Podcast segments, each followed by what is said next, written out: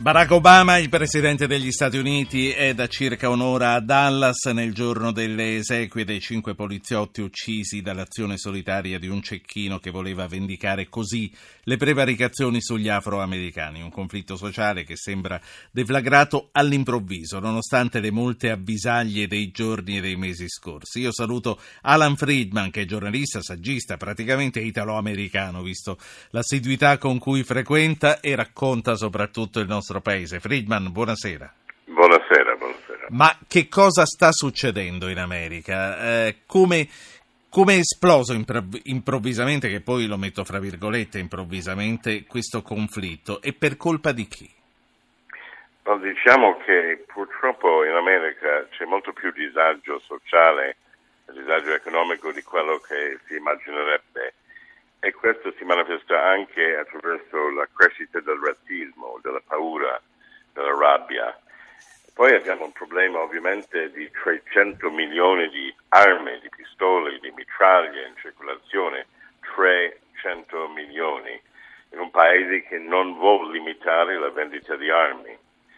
Quindi ci sono tante questioni economiche, sociali e di cultura che intervengono in tutto questo, ma il problema severo è che siamo a livelli di razzismo non visti dagli anni 60, siamo a livelli di eh, disagio sociale e di conflitto sociale che potrebbe essere una polveriere eh, nei prossimi mesi. Questa è la mia preoccupazione.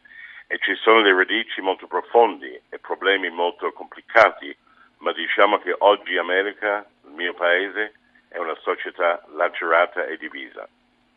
Questa che sta raccontando è una situazione che attraversa tutta l'America, dalla provincia più profonda alle grandi città, o ha delle sacche in cui è più radicata e in cui il pericolo è più, è più acuto?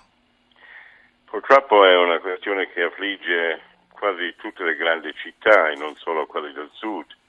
Abbiamo visto da Baton Rouge a South Carolina, a Minnesota, a Connecticut. Le questioni sono mh, legati ma separati, nel senso che da un lato la disponibilità facile delle armi è un grosso problema che nutre la violenza, ma poi il razzismo che è tornato a crescere, e questa è l'ironia, con un, il primo presidente di colore abbiamo visto um, il, il, livello peggiore di razzismo da diversi anni. Questo è molto tragico. Lei, lei come se lo spiega? Well, chiaramente uh, c'è un populismo e un nazionalismo risorgente con Trump che in qualche modo ha uh, suo rispecchio in Europa con Le Pen in Francia o alcuni in Italia che predicano odio o predicano razzismo o adattano una politica anti-immigrazione per, perché a quel punto siamo alla guerra dei poveri anche. Eh, quello che succede in America è un mix di guerra tra i poveri una situazione di razzismo crescente per disagio sociale e economico, eh, più eh, tutto quest'anno di grande fervore, di grande eh, urlata, perché la campagna per la Casa Bianca sicuramente ha portato avanti questi rabbia e paura. Ma Donald Trump è il prodotto di questa situazione che, eh, di cui stiamo discutendo o in un qualche modo l'ha innescata? Glielo chiedo perché lei ha fatto un'intervista molto importante qualche settimana fa al candidato repubblicano eh, in Texas a bordo del suo aereo privato. Sto prendendo tempo mentre faccio la domanda perché ecco qui sta per partire il TG2. Ascoltiamo Friedman, ascolti con noi i titoli in diretta del TG2 e poi parliamo di Donald Trump. Eh, la notizia del giorno è quella del treno 23 morti e 50 feriti è il bilancio ancora provvisorio della tragedia che c'è stata in Puglia questa mattina. Verso mezzogiorno lo scontro frontale tra due treni tra Corato e Andria. Si tratta di un binario unico gestito dalla società privata Ferro Tramviaria. Sul treno soprattutto pendolari e studenti. I soccorritori sono ancora al lavoro. Trovato vivo un bambino tra le lamiere. L'appello della Regione Puglia a donare sangue. Il cordoglio dalle istituzioni. Di tragedia inammissibile parla il Presidente della Repubblica Mattarella. Occorre fare piena luce, ha detto. Da poco è arrivato sul luogo della tragedia il Presidente del Consiglio Renzi. Il Ministro dei Trasporti del Rio, che domani risponderà e riferirà in Parlamento, ha annunciato l'istituzione di una commissione d'indagine. Andremo, andremo, anche noi eh, fra poco, eh, parleremo con eh, il vice ministro Nencini che ha la delega dei trasporti. Ora però vogliamo continuare a parlare di quello che sta succedendo in America, lo stiamo facendo con Alan Friedman, giornalista, saggista, anzi invito anche voi a intervenire, 335-699-2949. Alan Friedman, dicevamo, lei ha avuto questo colloquio diretto con Donald Trump, che impressione ha avuto? E soprattutto la, la mia curiosità era se lui è il prodotto di una situazione che si è creata o in un qualche modo ha contribuito lui a produrla? Né uno né l'altro. Donald Trump che uh, ho incontrato in Texas recentemente non è il prodotto della situazione, è emblematico della situazione. Cioè Donald Trump è un populista che uh, usa un linguaggio demagogico e urlato come tanti politici in Europa, uh, fra quelli che sono xenofobi so, soprattutto in Germania, altri per Deutschland, Le Pen in Francia, Farage in Inghilterra e in Italia c'è qualcuno anche.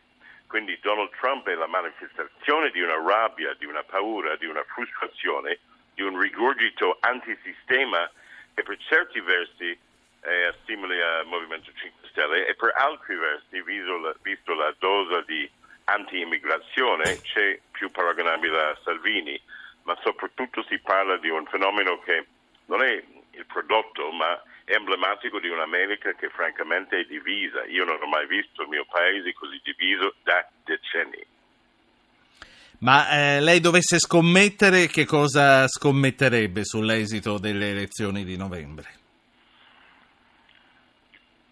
Io ho sbagliato sulla Brexit. Ero sicuro che la Gran Bretagna avrebbe avuto il buon senso di, ele- di votare di rimanere dentro l'UE e non uh, avrebbe fatto l'errore di ascoltare i populisti e i demagogici del, della Leave campaign in Gran Bretagna. E ho sbagliato. E ho visto una un rabbia molto più forte di quello che anticipavo. In America mi viene a dire facilmente credo che alla fine Hillary Clinton ce la farà, ma per poco, perché sembra che stando ai sondaggi eccetera eccetera andrà così ma non è così corretto dirlo. Io non escluderei niente, credo che Trump potrebbe anche vincere.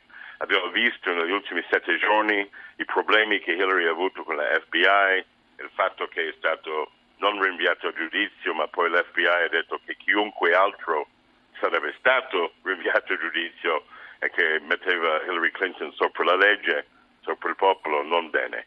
Quindi Trump è quasi tre o quattro punti dietro Clinton, era dieci una settimana fa.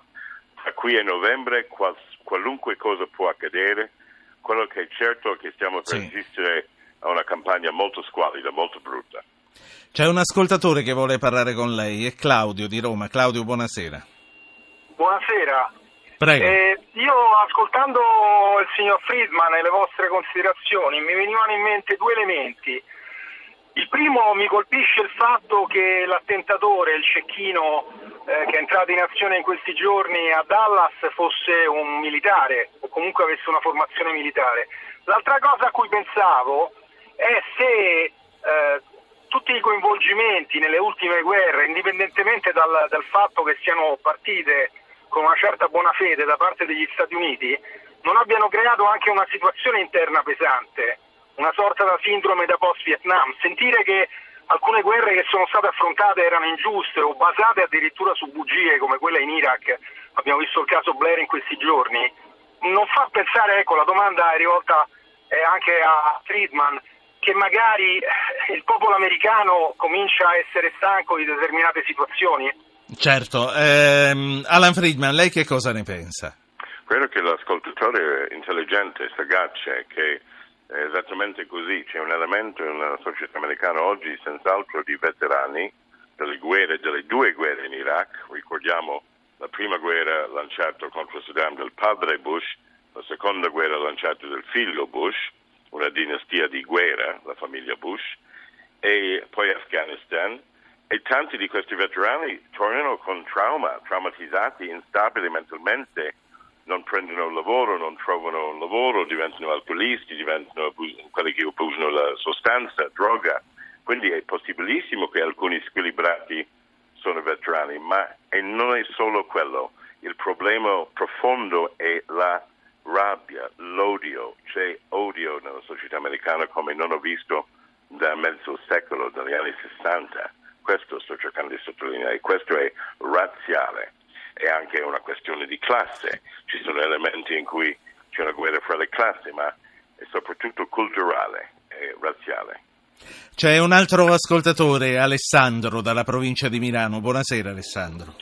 Sì, buonasera a lei e al suo ospite. Volevo fare solo una piccola considerazione. Si vede spesso in televisione, forse per gli italiani un pochino meno, ma io che vedo televisioni straniere ho notato questa cosa.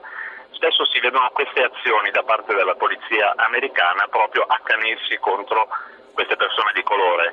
Ecco, non è che questo ha portato proprio anche a questa sorta di razzismo, secondo voi? Sì, eh, ha, ha, praticamente ha preceduto una, una, considerazione, la sua considerazione la condivido molto, che volevo fare io, Alan Friedman. Il problema non è, non sì. è una strada in senso unico, è i, i, colpi della polizia in America sono terribili, la brutalità. No, ma che quello che, che, vo- che, volevo aggiungere alla domanda del nostro ascoltatore, oggi come oggi noi abbiamo i social media, oggi come oggi abbiamo la possibilità di riprendere, di mandare in diretta su Facebook cose che fino ad oggi venivano solo raccontate, quindi un conto è dire la polizia ha prevaricato, la polizia si è comportata in questo modo, un conto è farlo vedere in diretta come ha fatto vedere la fidanzata di uno degli ultimi eh, Certamente sì sì.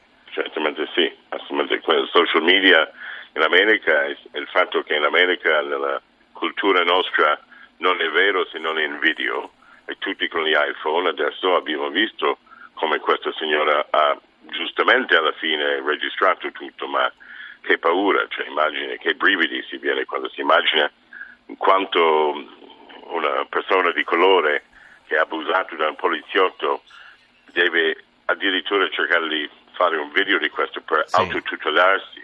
Cioè certo. su, nel sud in America, diciamo la verità, i neri vengono spesso condannati anche quando sono innocenti. Infatti. C'è una mancanza di giustizia in posti come il cittadino, il cittadino in questo modo si autotutela e mette con le spalle al muro chi fino adesso poteva farla franca proprio per questa ragione. Eh, è arrivato il momento di salutarci, però c'ho un altro ascoltatore e lo voglio fare parlare, Claudio da Torino. Claudio, buonasera. Sì, buonasera, buonasera a lei e al suo, suo, uh, ospite. suo ospite. Mi scusi. Senta, volevo solo dire, pronto mi sente? Perfettamente. Ah, chiedo scusa.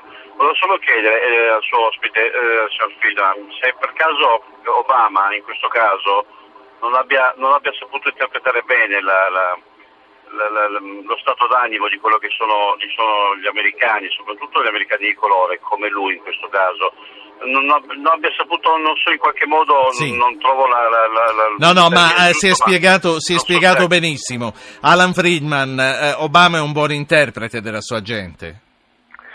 Obama eh, è in difficoltà, se vogliamo dire tutto. Non è un buon interprete, non è riuscito a reagire in modo passionale o con convinzioni. Gli americani lo vedono tiepido forse imbarazzato perché lui è nero, forse perché secondo me è un professore di giurisprudenza di Chicago flegmatico, un po' arrogante che non uh, si dà, non si presta a grande emotività.